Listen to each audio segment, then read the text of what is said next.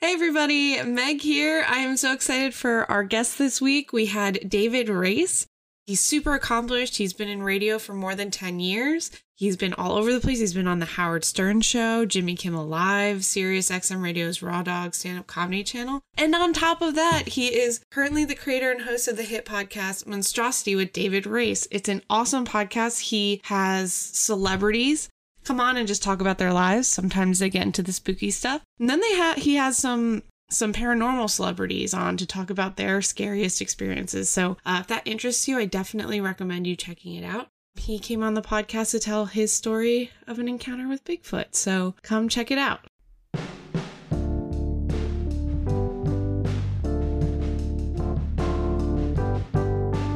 You're listening to Real Chills with Meg Getz. Real scary, real silly, real stories.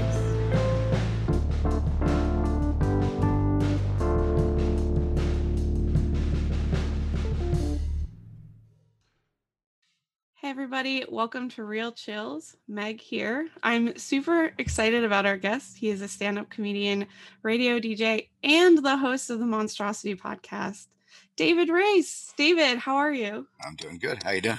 Good. I'm so excited you could be here. Thank you. You're a Philadelphia. you're a Philadelphia based girl, right? Yeah, I'm in Philly. Yeah. I, I had a whole Philadelphia history. You know about this? I saw your WMMR. Um, yeah, yeah Um, credit spent, for sure. I spent I spent three years there at MMR, and basically I started doing stand up in Philadelphia.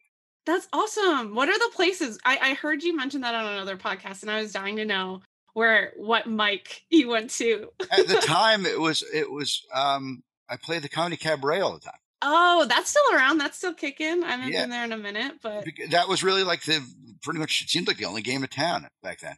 Um, I Yeah. don't. I think Philadelphia is kind of different now. Stand up wise, I think there's more, but back then it was like they had five or six locations, and every week I was in a different one.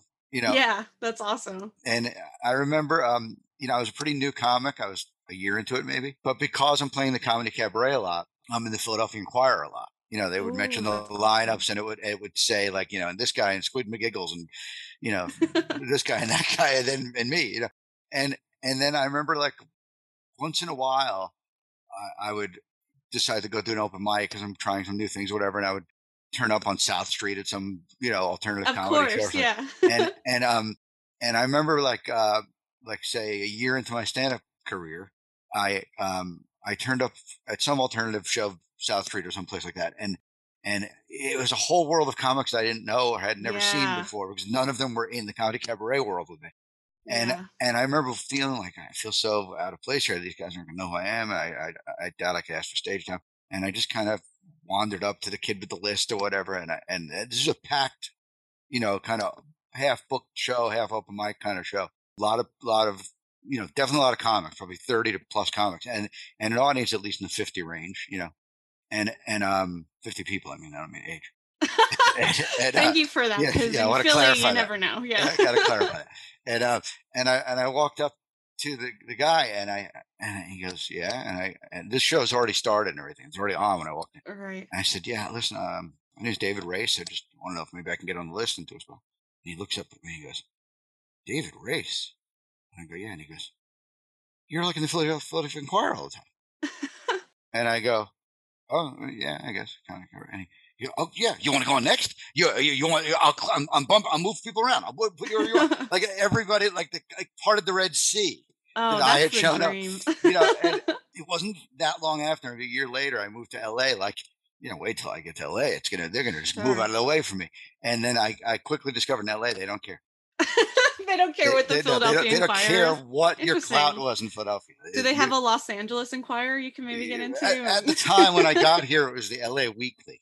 okay, that, was, the like that was a place where if you were like mentioned there, you know, which I got mentioned a lot, but you you know any most of the shows were mentioned, you know, but that was you wanted to be mentioned there quickly, but but L, in L.A. one of the first lessons I learned in stand up in L.A. was I came here thinking I've got 20 great minutes. I've been destroying in Philadelphia Mhm. with this this 20, you know, and I came to L.A. and I quickly discovered how much smarter you have to write it yeah. from what I was doing on the East Coast, and I discovered that 20 minutes I've got is around two and a half minutes. Um, the worst discovery Yeah. ever. yeah, it was it was such a setback. Like uh, you had to sharpen your writing up to such a different level. Yeah, it's just so different the audiences because I work the heliums and I haven't done any that aren't the Philly one, but I have talked to a lot of like the features that get like bounced around. And they do talk about how significantly different the crowds are. Like you would think like a comedy audience would be kind of similar in that club setting. But like when they go to Portland, it is a way different ball game than when you come to Philly. Kind of like what you mentioned. It's it's not even that I wouldn't even say Philly audiences are dumb, right? Because I I like our audiences, but they're blue collar is how I would describe it. You know, they they want to hear about I'll their say, life. I'll say they're dumb. You think they're dumb? no, Fair. It's all right. It's all right. No, uh, I mean, you know, they, they're they, they dumb's probably not the right thing, but uh, and if I get to Philly soon, I'll be getting apples thrown at me probably. But um, but I mean, they were tolerating you know certain you know guys ro- rolling by on a unicycle in the middle of the show with a squirting lapel and stuff. You know, Sure, sure. which in LA would have might, might have gotten you assassinated. Right. Uh, it, it, it was just this is a this is something I said in an interview years ago. I don't remember what magazine I said this to, but I I'm I've always been so proud of this quote because as a stand up you'll really take this one home I think and any I'm sure you've stand ups that listen to this show and and so here you go. This is my very short piece of wisdom about stand up. The key to stand up, to executing stand up, writing stand up, performing stand up, the key as a as a performer and writer is to be smart enough to know just how stupid to make it. Oh, interesting. Okay.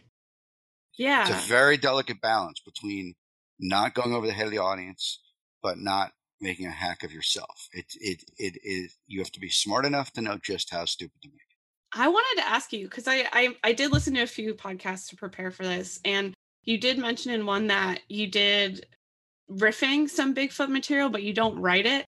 It is one of my like I would love to be able to talk about paranormal stuff in my set. I don't right now. I've written some jokes. They've gone okay. They haven't bombed, but people don't seem to care. Do you think there is a way that you can make people care about that, or is it do you stay away from it altogether? I do. I the only reason I I don't do it on stage and haven't really, except one particular TV thing I was doing, is because it it's such it's in such conflict with the persona I have as a on stage. My on stage persona is a very dark, kind of evil. you know, um, uh, I I almost think of it like um, do you remember remember Norm Macdonald's portrayal of Burt Reynolds? Yeah. I'm almost I'm almost that portrayal as a comedian. You know, um, and and uh, you know, almost a chewing the gum. You know, the mustache and the sunglasses. It's almost that. And I just feel like it, it's very conflicting with my truth as a as a performer. To like, de- not not truth is the wrong word because my Bigfoot stories are true for me, but it's v- all right. This, I'm all over the road here, but here's another example. Many years ago, 20 years Mhm. ago, I was in a really serious car accident. Okay, and I broke my neck in that car accident. I've never talked about this on, on anyone else's show. You're getting exclusive here. Wow. And um, I was nearly killed in this accident. Uh, comics in LA who knew me at the time know about this. And I spent a long time in the hospital, a few weeks, and uh, and and was really, you know, I was millimeters away from from death. And I made a full recovery, but I've never, apart from a couple couple times, I've tried to, but I've basically never done anything about it on stage. And I have lots of funny stories from that hospital stay, and loads of funny real stories. And the reason I've never done it is because it's so hard to sell on the audience that this is true. It's so hard to take them down. I've I've found for me in my I- maybe for someone else, but for me in my persona, I've found it hard to take them down the road to suddenly leaping with me to this what seems fantastical story of my injury and my recovery at the hospital. Even though the stories are true and great, so I've had a hard time ever really working into my act, except for a little little attempts here and there Yeah. and my Bigfoot stories feel similar to that to me. I see. That's why I went there. They, they feel some there's some uh, there's something in common in those two issues. Yeah. So for me, like when I'm trying to write, and we'll we're gonna get into the story, listeners. Don't worry, we're making you wait on bated breath. But um, for me, when I'm writing stuff like that, or say the paranormal, it's I'm trying to find an audience. I'm trying to collect people that are the same weird as me. You know what I mean? So like, it's not a good goal. I, I'm thinking at my level, it's probably not a good goal because I still want to get, and I am getting booked, thank God. But like, you know, maybe I want to appeal to broader audiences, but like my end goal is to collect the weirdos. You know, like maybe the ghost story isn't for everyone, Mhm. but the five people that were like so on board, I feel like they're gonna just love me forever. You know, I think I think if you can niche out, if, if it doesn't conflict with your persona to do it in your regular act, you can do it. But if it does, and instead you chose to sort of niche out being the paranormal subject matter comic, right. um, yes, I think that's a, a, lane and a special space. If if I didn't think it conflicted with my, with my persona and what and the sort of like it wasn't such a zig and a zag from what I'm already doing in the context of my regular act to Mhm. talk about Bigfoot, then maybe I would have branded myself, you know, the Bigfoot comic, and that is Right. and that is that definitely is a unique brand. But yeah. but, but you know, it's also, you know, I have my own Bigfoot stories, and and I believe in, in the stuff to answer your earlier question about where we might go. Uh, I, I Mhm. don't, did we say this on the air, or was it a free pre interview? I forget. But you you mentioned that you would ask me if I'm a believer. I am. yeah. But yeah. but um, the the thing is that um, I put this? I don't want that to be what I'm all about.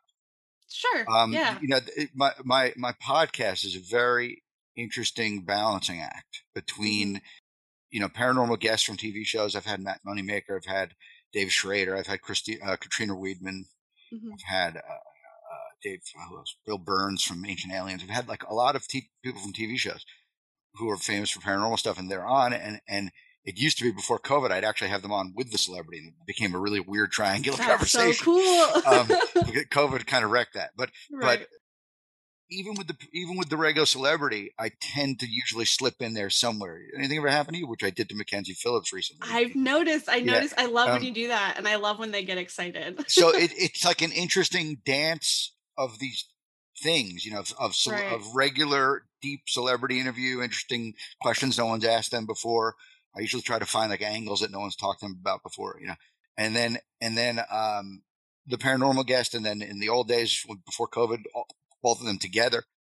But I don't. I, I I'm, I'm not hoping to have my entire identity, David Race's entire identity, be he's the UFO guy. Like it, it- it- I, I, like that it's it's this sort of this amorphous, all different jack of all trades thing. to my- yeah, yeah, that's persona. awesome. Yeah. well, thanks for the free comedy advice. I tricked you on here just so I could get that. Yeah. And so you sort of mentioned so uh, between being a skeptic or a true believer, where did you say you landed? You're kind of in the middle. no, no, I'm not. I'm not a skeptic. I'm a believer. You're a Um, full believer. yeah, yeah. Um, I mean, are there things I haven't seen? Yeah, I'm- haven't had much in the ghost realm. I don't, I- you Sure. know, or that, that I know about, I should say. Um, I mean, I, I've little little things I think probably were ghosty things, but like I, w- I don't have like a really definitive story for you. Mm-hmm. But uh, I do believe in that stuff. I watch uh, a lot of stuff on you know other shows on that those subjects and find a lot of them very compelling, and the evidence is very good. So I think that there's probably something to that. I'm much more tuned into the UFO thing and the Bigfoot thing. That's more of interest to me, Sure. um, and it's more specifically what I've personally seen. And uh, but I yeah, I'm down with all of it. yeah, that's awesome. Do you want to get into what you've seen? No, that's not. I stole that joke from Phil Collins, who I work a, I work a Genesis thing line into everything. It seems like I just I just did it again, but I stole that from Phil Collins, who in the 1970s was on a a, a show, a talk show. Genesis played one song, and they're supposed to play a second song. You know, so like after the first song, the talk show host comes over and did one of those like real 70s, like, "Hey, you guys are terrific, boy." Uh, a nice new band from England. but Very impressed with you guys. You know, one of those talk show things. And the end of the the little chat he had with them, he says to Phil, "Hey, uh, can you guys play, play another number for us?" And Phil goes, "That's out of the." Which must have crushed. Yeah, right? It was like the guy with the toupee and the lapels. Right. like, "Yeah, out of the question. Yeah. But where, where are we going with this before I deviated to Genesis? Oh, UFOs. Well, my UFO story is a little shorter than my Bigfoot story, but my UFO story is uh, the, my personal witnessing. I talked about this in one of my podcast episodes.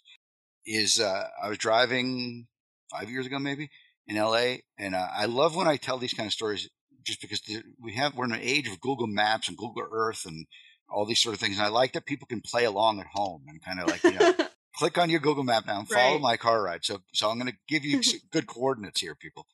I was driving on Victory Boulevard, heading eastbound. This is such a weird thing to say to you in Philadelphia, but you know, but that's how I'm going to tell it because the audience at home is playing along with it. Right. I'm heading eastbound on Victory Boulevard towards Sepulveda. This is all very LA, this conversation. And uh, I sound like the guy on the Saturday Live bit, you know, like you, you get off the 405, you look at the Right.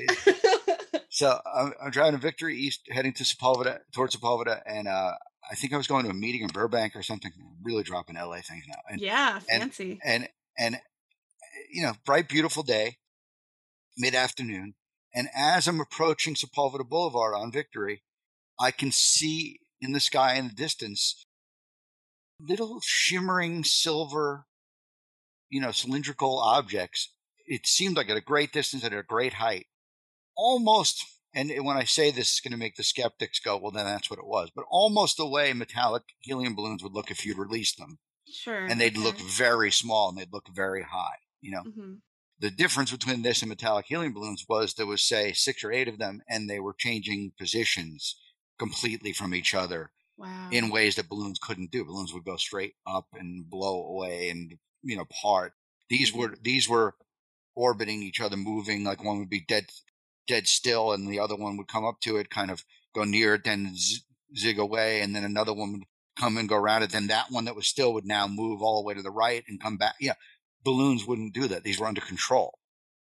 And I'm and I, I'm so captivated by this, like at the red light around around Victory and Sepulveda, looking up in the distance of this, and it was a it, to my eye, it looked like it was probably about over Burbank, which is like kind of where I'm headed.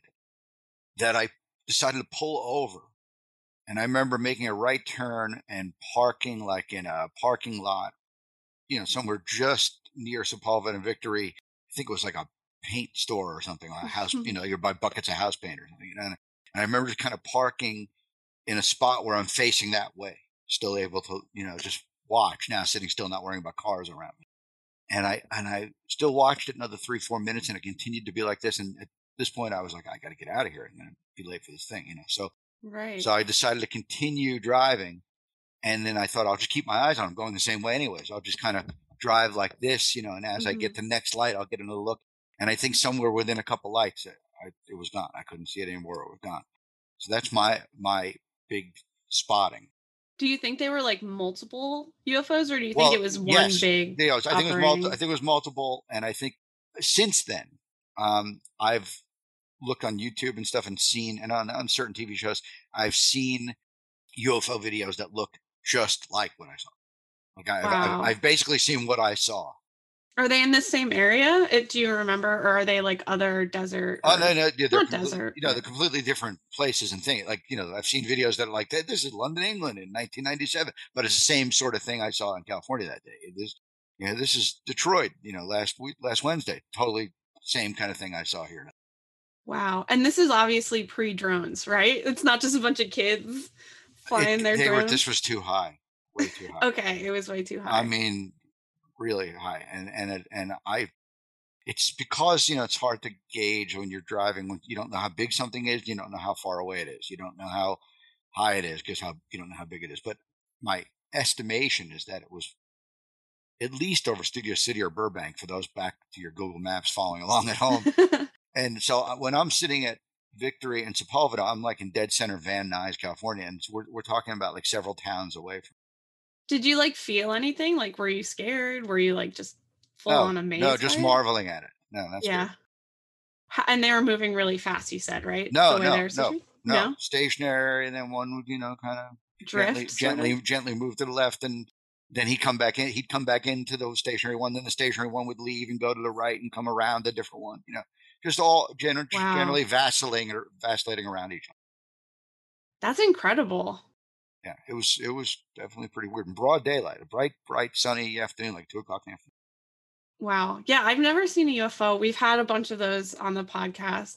And um, some people joke, like, maybe I think for me, I don't know if I'm looking up enough. you know, like I'm on my phone when I'm driving, I'm very anxious. So my eyes are dead on the road. But And keep it that way, by the way, because Yeah. I, I, I've, I've been in a major car accident, and you don't want to be looking up while you're driving. right. Which I wasn't. I was a passenger. Oh gosh, that's so scary. That that whole thing. You know what's it- weird about the human mind? You know, people ask me about that accident, and, and who know me, and and um, your brain won't let you remember the details.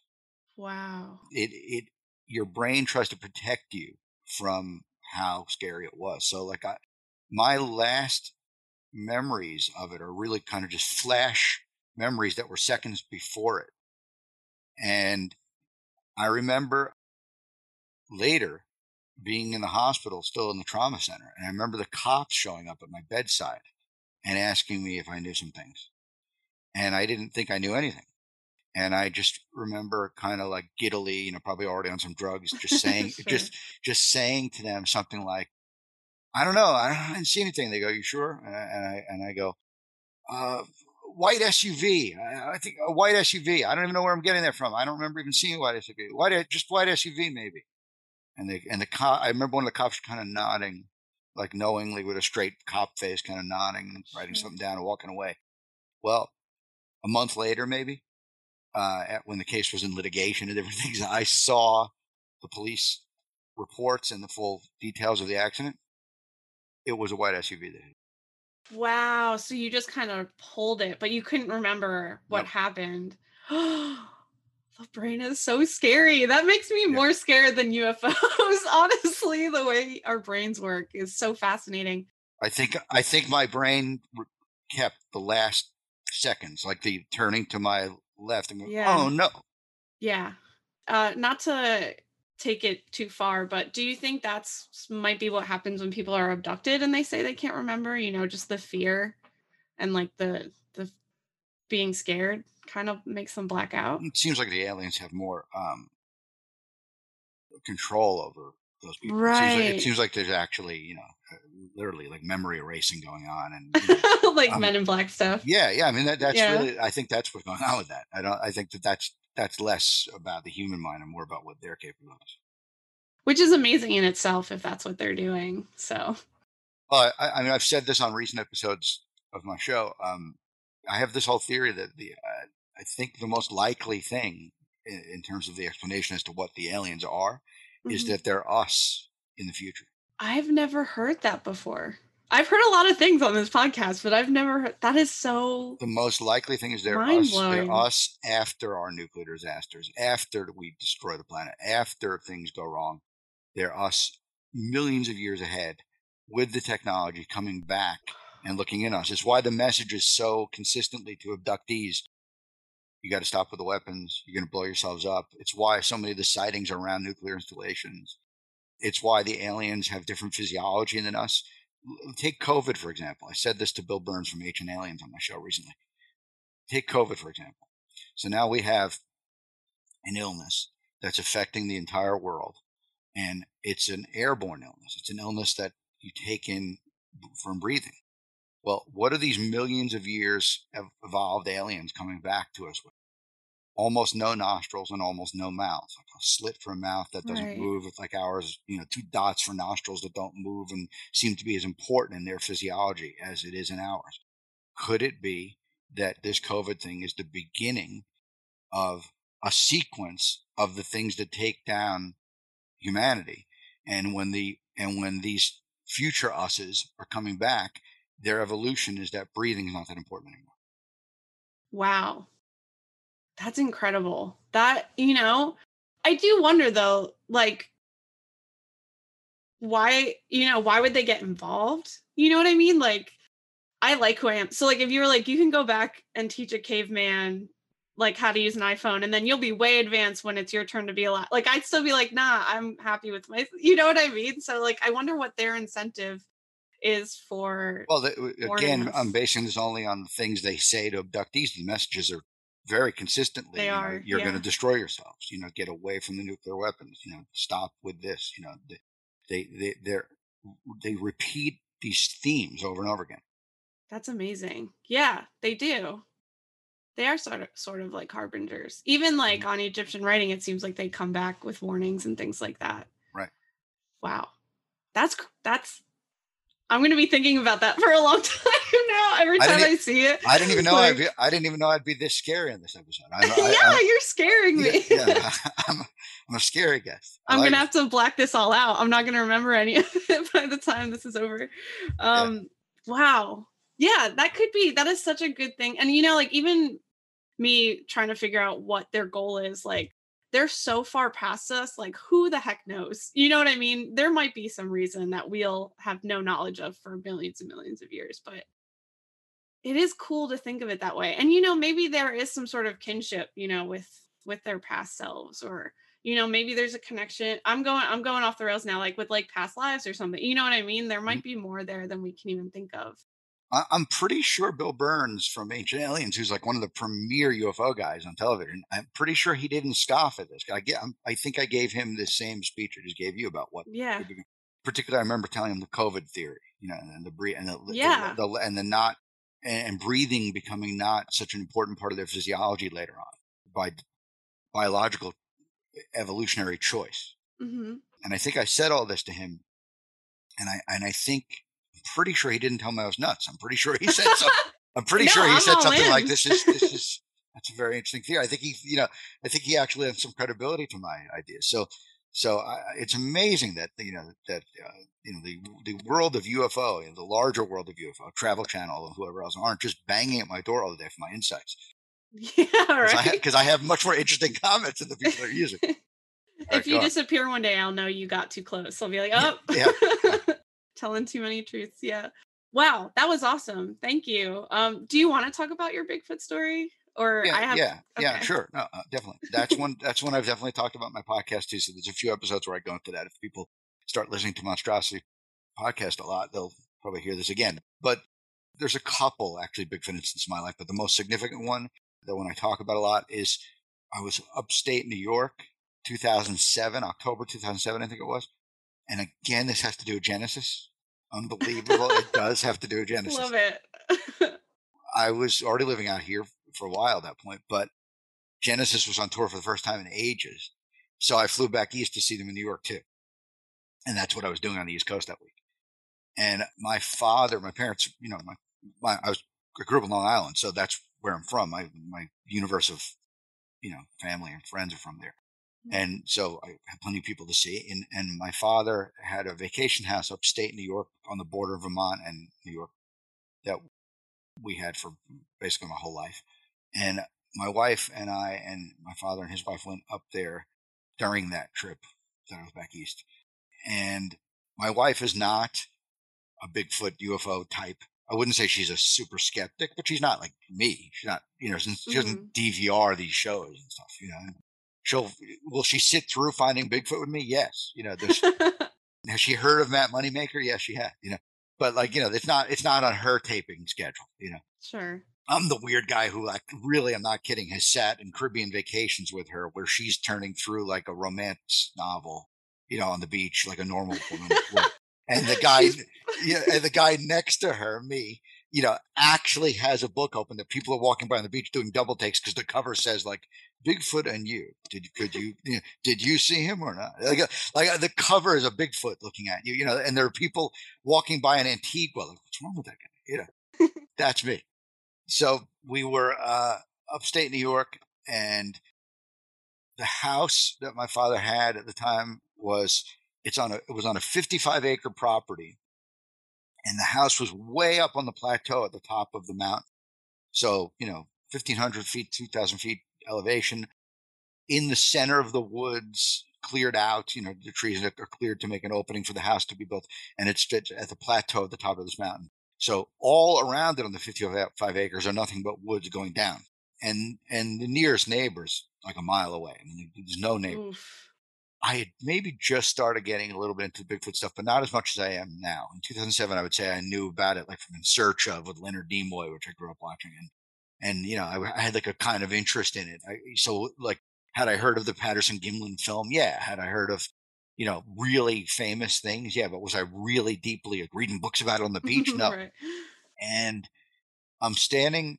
Uh, I'm sorry. Yeah, my wife and I are standing on the balcony of the house which was kind of just, you know, looking out of the woods on different directions, you know, it's nine ten o'clock at night. And I went back into the house. I'm sitting in the living room reading a non Bigfoot book or something. And my wife is still standing out on the thing looking through the telescope they had out there to see the clear sky and the stars you could see. And she, I, I, I'm noticing her through the glass looking spooked. Like she's kind of looking through the telescope, but every so often just kind of going, you know, like looking left and right, like she heard something, like like like what is that? You know, and then look going back to the telescope and then kind of coming down again, like what the, you know, just look like she's getting creeped out of, and she's not like that. And then she finally she comes to me and says, "I'm coming in, and there's something weird out here." I, I, go, "What do you mean?" She goes, "I don't know. I feel like something's watching me. There's something, something, I'm hearing stuff, and uh, and." She goes, and some like rabbits scampered by and ran ran away. And, uh, uh this again, this is not in her domain at all to even know. She wouldn't know the history of Bigfoot sightings, and these are right. the sort of things that happen. This would all this is way outside of her stuff. You know, at the time, it's pretty much those kind of details would be outside my stuff. And I think she came in, we locked up, and you know, say went to bed later on, and then later on at night we're sound asleep in the guest room. It's pitch dark in the middle of the woods, three o'clock in the morning or something. There's something pounds on the. This is a log cabin. Something pounds on the wall like a like a train hit the wall, like boom, boom. Like, like I mean, to, you know, deliberate, you know, three knocks or something right near our heads on the log cabin.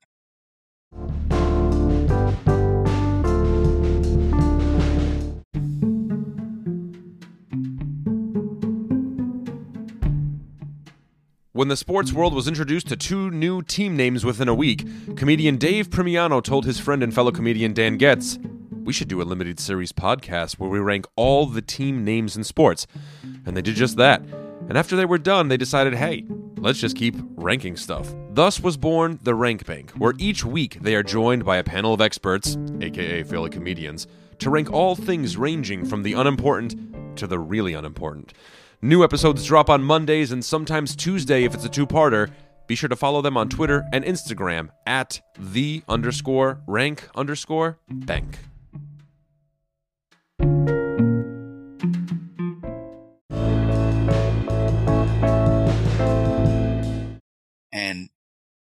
We jump up out of a dead sleep because when something like that happens, it's, it's like more dramatic than your alarm clock. You know, your, you know, like your brain kind of knows when you have your alarm set so you're if you have an alarm set for 8 a.m. every day, your brain sort of like starts waking you up around seven. You're kind of not right. sleeping that good at that point. Yeah. You know, you know, by 7:15, you're looking at the clock on, oh, alarm's going off soon. You know, and you're kind of falling back asleep, but you, you have a vague idea like it's coming soon.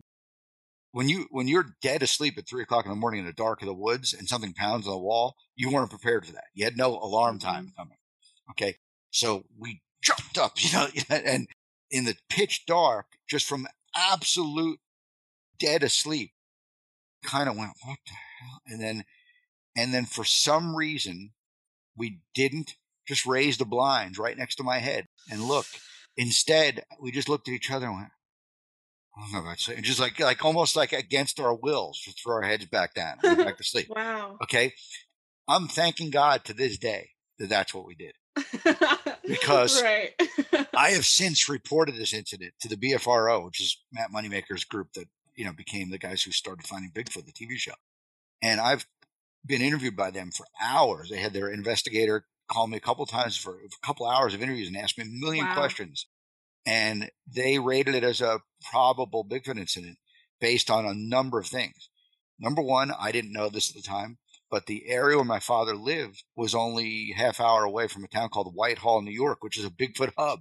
Mm-hmm. And the, the and the house that his mountain, you know, his his mountain area where the house was is right on the Adirondack line that the you know these sightings happen on. So this wow. would be the trail they they walk. Two, my father.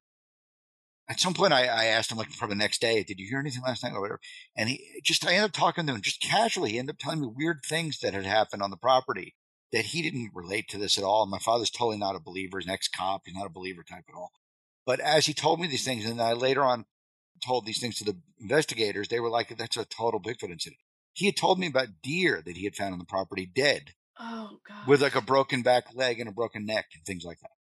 And he, and just weird things that are Bigfoot incident. Yeah. And, and then this was one of the key things. I'll never forget this. It freaked me out. I remember the investigator from the BFRO talked to me like an hour and a half, and I thought we covered everything. And then we hang up, and then he calls me back like a while later, like an hour or two later. And he goes, I have another couple questions for you. And I said, Yeah. And he goes, Was the window next to your heads where you guys were sleeping, was it open at all? you know, was it was it open to the screen? I said, yeah, it was. I remember there was like air blowing in from the, from the woods. I goes, he goes, how much was open? I said, a couple inches. And he goes, and it was a screen window. I said, yeah. And he goes, was your wife ovulating? No, that's so scary. And I said, I don't remember. Uh, I said, Oh I said, if you hold on, I'll find out. I said, because all women know that stuff. You know? God. and um, and uh, and uh, and I went to her, and she, you know, looked back at her calendar, and she was. And he came back with, "You had a male Bigfoot at your window." it's not funny, but now I know I need to watch my cycle for camping. So I'm glad we have this Yeah. talk. That is so scary. Yeah, Did you, how did your wife feel about that? Was she freaked out? Yeah, a little bit. Yeah, that. Oh, that I think that was the worst. I think that was the worst thing I told her in the whole story. when I told her about the investigation. yeah. She was Oh my told the, the, the, she was that freaked her out, and also like, how dare you talk about me like like was- like she was she uh, she couldn't believe like um you know, and then of course she's been thrilled since then that I've had a podcast where I've talked about this numerous times, and that Matt Moneymaker now has the details of her ovulation schedule, and that so do you now. And Oh I and, and I think Dave Schrader does. I'm pretty sure I've told him on his show, Oh, and uh, and, and so do numerous. I think I I think Jason Hawes had me on his show, and I told him. So um, I, I've now, you know, discussed my wife's period with numerous people on many, many national programs. that is, yeah, something to be proud of, an accomplishment. She's thrilled. so this thing has to be massive, right? You're saying how tall do you Yeah, think? you well, the pounding that you're talking about would be over ten feet high. That the, the, you, you know, we're not talking that the thing's height would have to be ten feet, but it would be able to raise its hand to that kind of height because that's about the height it's hitting at. And there was no. People ask me like, "Well, what was on the? Did you check the ground the next day?" I do remember looking under the window next day, but there was nothing Right. to see because it's kind of like grass that, right. you know, that just goes up to that window, for a call.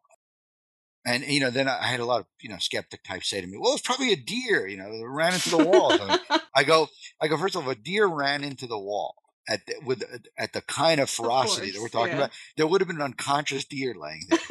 You know, with his Sure. legs up, you know, like dead. That is a that is a doorknob. You know, Mhm. And same thing with a bear, anything else that ran into the wall, Right. and nothing runs into the wall like that. And they also don't run into the wall like three times, three hits. Right. They get up and keep repeatedly running it. it's interesting because I know everyone describes Bigfoot as huge, and I've seen all of the footprints and they're massive, but you don't actually think about like the scale of one until I hear your story. You know, like I think I can't think of a cryptid that I'd want to meet less than Bigfoot, honestly. Well, that's why I said, you know, I said you because someone li- someone listening to this was thinking to themselves when I said it, why why were you thrilled you didn't open the blinds? right. This this is the this is that part. You know, yeah. I mean, yeah. uh, uh, the blinds were right there. The- the- You know, the head the headboard of the bed and the blinds were like all right at each other. You know, so uh, like had I literally like you know kind of leaned over three feet and kind of opened the blinds, I think I would have been face to face with this thing. With it. Oh my god. And and I'm telling you, I'd still be unconscious in that room right now. yeah, that would be horrible. Yeah. Except I would be I would love to hear what he what Bigfoot looks like. Um, so I I'm kind of wish really glad that didn't happen. So um this kind of leads to my next question, which is do you think Bigfoot is terrestrial? So like some sort of primate that is humongous, or do you think maybe there's something else at play? Like um for years, I definitely thought terrestrial, but I'm getting more and more of the beliefs that extraterrestrial is what we're dealing with. I've said this to Matt Moneymaker from Finding Bigfoot. I've said this to Bill Birnes. I've said this to other people on my show. I'm starting to uh, to think extraterrestrial terrestrial makes more sense. There's been a lot of Bigfoot incidents involving UFOs. There's been Bigfoot incidents where Bigfoots are seen coming and going from UFOs. right. There's a leaked government document, uh, uh, supposedly government document called Blue Planet Project. Uh, leaked it, and and in it they describe the different alien species that the government supposedly knows of, are, are visiting the you know the Earth, and one of them is called a Wadig, W A D I G, and the description is a Bigfoot, and and and the and the wow. and the the animated drawing they use in there is a Bigfoot, and they even say in the description, I think they say something like, you know, commonly known to, you know, average people as Bigfoot or Sasquatch. The Wadig is actually a known alien entity, blah blah. blah. Like you know, they explain it, Right. and then there's there's also a lot of weird magical kind of things that Bigfoots have been able to do. Like There, Yeah. there's, there are stories of people like, you know, taking out their camera and like being about to snap a photo when the Right. Bigfoot in a when the Bigfoot in a flash blinks away and is gone. Yeah, that's Things like that's that. what makes me believe something like that. Like they um they're extraterrestrial or they like can slip through time or whatever. Cause There's also a lot of telepathic communication stories in Bigfoot incidents. There's a lot of a lot of people like, you know, there are guys who've raised the rifle up and like had a voice say in their head, "Put it down, or we're going to kill you right now. You have seconds to put it down." Yeah, Oh, that's horrifying too. Uh, so I know you've done like a lot of Bigfoot research. Have you found stories similar to yours, like where people Oh, yeah, are yeah. woken up? yeah, yeah, yeah. The the pounding on the cabin in the woods thing seems to be a recurring theme, but that's not one that I. That's a great example of what I mean when I say I wasn't that deep into the subject at the time. right. So I didn't know that at the time. In 2007, I wouldn't have known that's a common theme of the Bigfoot world. I wouldn't ever have heard any previous story like that. But since then, as I got much more into the topic, much more read on it, and much more, you know, watching every show you can watch on it, I've discovered that's a very common thing. Wow, that's awesome. That's that's so cool. And I So is wanted so to- is the ovulation part of it. yeah, that is that's a common thing. Oh Yep. man, that in itself is such a golden nugget of information that I'm Yep. glad that all my listeners now have because it's horrifying. Um, but I was going to ask, since you do all this research and it sounds like you've read a lot of books on it, if someone is really interested in Bigfoot, wants to do more research, what is like the best book you've ever read? You're like 100%, you got to read this one. My favorite one was um, I don't even remember what it's called, but it's the it's the the one that Roger Patterson wrote, the one that he wrote in '66 or '67 about probably in '67 he wrote about the the Patterson Gimlin incident, the famous you know, that world famous Bigfoot video that everyone's seen, you know, the, Right. the one that everyone thinks of when they think of the big the classic Bigfoot video. You know? Right. the the book that he wrote about that, which is almost like a pamphlet book, if I recall. It's not, it's like very light reading. It's kind of not written in the format of a normal book, but his whole book, his book about that and how, how that came to be and whatever I found to be the most sort of charming and of its time and interesting. book. Oh, awesome. Yeah, I'll definitely be checking that out because this has all been so fascinating. And we're running out of time. So I want to talk about the Monstrosity podcast because I've been listening to it for the last week and it is so much fun. So it is a podcast where you interview celebrities and also paranormal celebrities. So There always, there's always one, there's one, in, there's always a legit quote celebrity and a Yeah. paranormal celebrity in every episode. Basic, yeah. Basically, yes. Yeah, and Yeah. um you just recently had Mackenzie Phillips on who I'm a big fan of. She even talked about So Weird, the Disney show. Uh, she plays a mom touring in a band with her kids who are little weirdos that like always get into paranormal stuff. Yep. It's the same reason I watch Disney Plus too still.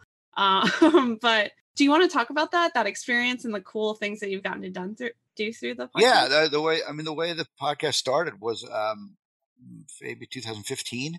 I started doing comedians talking about Bigfoot, which was right. which was born from my then intense reading and interest in the Bigfoot subject, which came after Mhm. my incident. And I and the comedians talking about Bigfoot show was similar to this show, but it was more me, a paranormal guy, and a comedian I know from LA. You know, and and and I would put that triangle together, and I thought, you know, that'll be a really interesting kind of conversation that A B's between like spooky and scary and titillating and Yeah. interesting and funny. And um, that show quickly got me a TV deal, and uh, I shot a thing with the guys who had done Monster Quest for History Channel. I think they had Monster Quest, and I, I shot a thing with them. That ended up not, you know, coming together for us on television. And then when it was time to revisit doing podcasts again, I decided let me go back where I had already been comedians talking about Bigfoot, but let me do something slightly different. This time, instead of comedians, I'll go with celebrities in the comedian spot Sure. it couldn't it's not that it, it- comedians are out of the question but i thought like focus it more on celebrities it doesn't have to be a comedian Right. and and still a paranormal person and so the first few episodes you know the celebrities hadn't yet gotten hip to the show so it was still a little comedian centric in the beginning and uh, I think Brody Stevens is in one of those first four episodes. Oh, It's one of the, it's one of the last interviews he ever did. It's one of the, I, I had Brody on about two months before he died. oh my gosh. and but I had uh, I had Kenny Bania from Seinfeld, uh, Steve Hytner on one of those first few episodes, and then and then uh, the, then somewhere around that time, after three or four episodes, it starts getting much more celebrity centric, and it becomes Peter Brady from the Brady Bunch, Catherine Bach from the Dukes of Hazzard, Robert Carradine from Revenge of the Nerds, Shadoe Stevens, um, Burt Ward, Robin from Batman, Mm-hmm, a mm-hmm. bunch of people, and and and a paranormal person, and it so it, it COVID then changed the show again because once once COVID, everyone was coming in in person, and it, and I and I got to have this interesting triangular conversation where you've got Loni Anderson, this iconic actress, talking to a Uh-huh. UFO guy. It, I had the strangest the strangest conversation. going on. amazing. And, yeah. and and then then COVID happened and it changed how I can do it. It became that Mhm. you know that the, that they're on at separate times really. So so the last half dozen episodes or so have been you know the rock star is in his own place in London. I'm talking to him and then I'm done with him and I go on to Katrina Weidman or something. right. But so it's changed the format a little bit, but it, but it's still what it is, and and I think it has uh you know it, it's yes it's a lot of fun. It's a lot. It's a fun show. Oh my gosh, it's awesome. And I like that you even though you don't force any of the celebrities have a paranormal story, which would be hilarious if you're like, well, tell one, even though they might not. Yeah. I like that there are mm, it seems like a lot of them do have some something. It some always sort of surprises me. thing. It always surprises Yeah. me because we never pre-interview them about that. Never. Really? In fact, it's yeah. One of the one of the things we always tell them when we're booking them is, you know, you don't need to know anything about this. We have that handle. Like that. I don't want. I don't want you know a celebrity to perceive that they've they better have a ghost story or or to even think twice about like I'll look weird if I go on some UFO show. I don't want them thinking like that. So so I you know I always say like you know Suzanne Somers, don't worry about this. I have that part handled. Okay. Sure, yeah.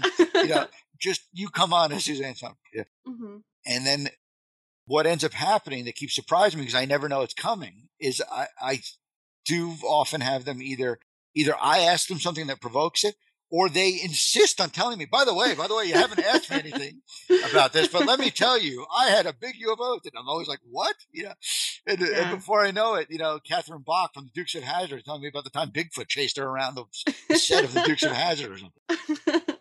It, it's it happened a bunch of times, like unexpected. Yeah, I love your podcast because I'm the type of person where I'm like, I wonder, you know, I do a lot of research for the show. Sometimes we'll do stories like sometimes when I have comedians, their stories aren't as long as, you know, someone who is like super into it like we are. So I'll like pad it with like other stories.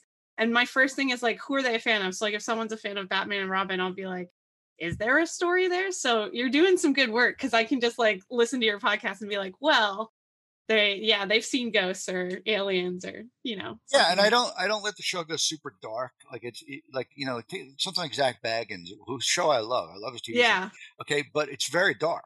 You know, Oh, yeah. like like most of what he's doing on that show in terms of what he's investigating are the darkest thing. Yeah. Like if you read the, if you just picked out ten random descriptions of it's Ghost Adventures, right? If you got ten random descriptions of Ghost Adventures, nine of them would be a demon is haunting a house in Utah. These these people's life is being destroyed. Their child has committed suicide as a result. You know, it, it like it's very dark. And then like like the like one out of ten will be like, uh, you know.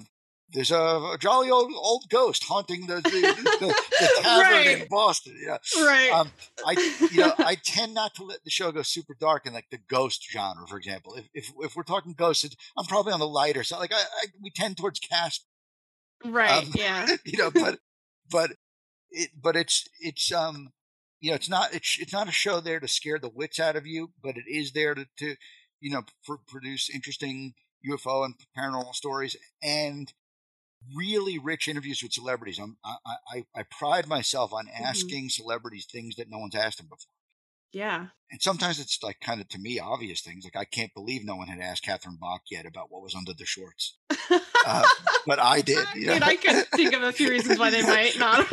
Um, it was not only it was amazing to me that you she'd been daisy duke on television literally the shorts are still named after her to this day okay and no one bothered to discuss her underwear you know so so so i did and then uh, i ended up getting the the thrill of being the guy the one guy in the world who because i had the nerve to ask about this she's suddenly showing me pictures of her underwear so i like i i think i announced Oh, on, i think i announced on that episode i can retire now I love that she just still has like pictures Yeah. of it on her phone to show. yeah yeah yeah, yeah I, I think i was like okay you can come back and co-host every week if you want That's amazing. Yeah. Um, but but yeah, it's it's you know uh, Christopher Knight, like Christopher Knight from the Brady Bunch was on, and we were talking, and I remember saying to him, "You went to high school at El, El Camino High School, right?" And he goes, "Yeah," and I go, "That's right down the street from here because it was right where we were, like really close to where we were doing the show that day." Mm-hmm. He goes, "Yeah, it's like a mile away," and and I said, "Now Maureen McCormick, who played Marcia on the Brady Bunch, she lived also like right near here, like a like a mile to our left, Right. you know." And I said, "When you were going to the Brady Bunch each morning." and you had to go all the way to Hollywood to Paramount, and you were going from out here in the West Valley, did you like carpool with Marcia? you know, you were driving Yeah. right by her, you know? yeah. And he goes, come to think of it, yes, we did. He goes, Oh, "E- that's every day my parents picked up Maureen. He goes, because her mother couldn't drive, and we drove together to Paramount every day. I, every, I drove with Maureen every morning. I go, that must have been so distracting. You're like a horny 15 year old kid with like the hottest teenage sister. Like, how the hell did you concentrate? You know? you know that's such an interesting conversation to have like Right. like i love when you can get into a time and a place and like you know cause the picture like he, he carpooled with with marcia every morning to the radio but like like no one else has ever asked this guy this stuff. Right. Who would be your like dream celebrity to have on? phil collins Phil Collins? has to be genesis question I mean, of course of course the genesis answer yeah yeah phil phil would be the best I love that. I hope that works. I would love. Uh, I'm looking out for that episode. It's it's gonna So am I. so am i uh, I, I, had, I had steve hackett from genesis on who's a oh wow. who was their guitarist until 1977 and that was a great thrill for me to have him. Yeah. Um, in fact, it, it, it- people have asked me. This is an inside secret of my show that I've never revealed to anybody. All of my shows are numbered. Like eh, like online, They'll say episode eighteen, episode nineteen, episode twenty. You know, and that one is called episode W one. Okay, Okay. and it's the only one that just got a letter and a number. And and I I think on the episode I kept saying it's a wild card episode. That's what W means. It's a wild card. episode Oh. and the reasoning is at the time of recording the Steve Hackett episode, I had just recorded with some other celebrity. I don't remember who. I think it was the Fast Times at Ridgemont High episode with Robert Romanus, Mike Damone from Fast Times. I think it was that one. But I just recorded with somebody. I don't remember who. Steve Hackett suddenly became available, and I was like, I got to have him, you know.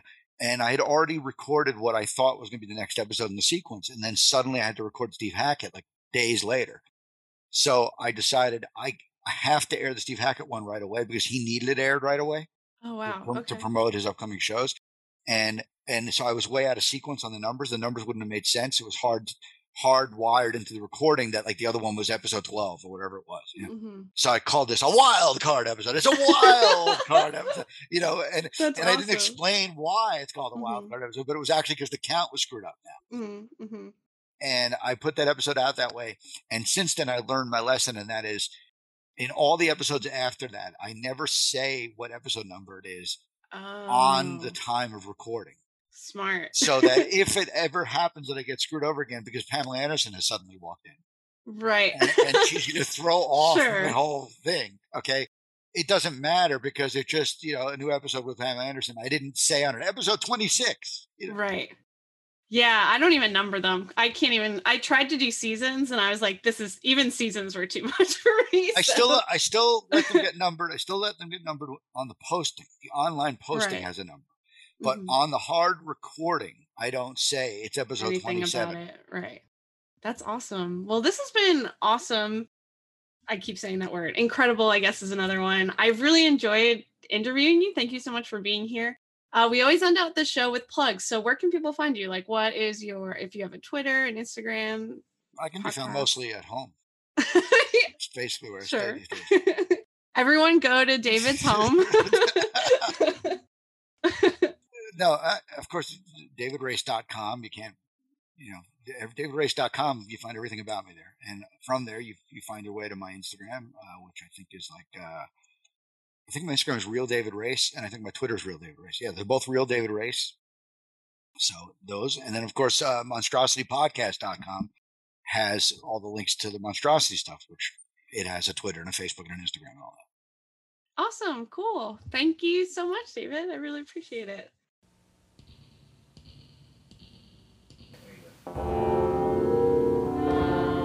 Find us all the places you get podcasts and subscribe. Visit our website at realchillspodcast.com. Follow us on Instagram at realchillspodcast. Do you know someone who should be on Real Chills? Is that person you? Go to realchillspodcast.com slash submit and tell us more. Special thanks to Valerie Jamamber McShane. Artwork by Libby Rindell. Music by Sam Williamson. Real Chills podcast is produced by Meg Getz and Alyssa Truskowski. This has been a presentation from the Wasted Robot Network. For more information and links to other shows please visit www.wastedrobotrecords.com/podcasts.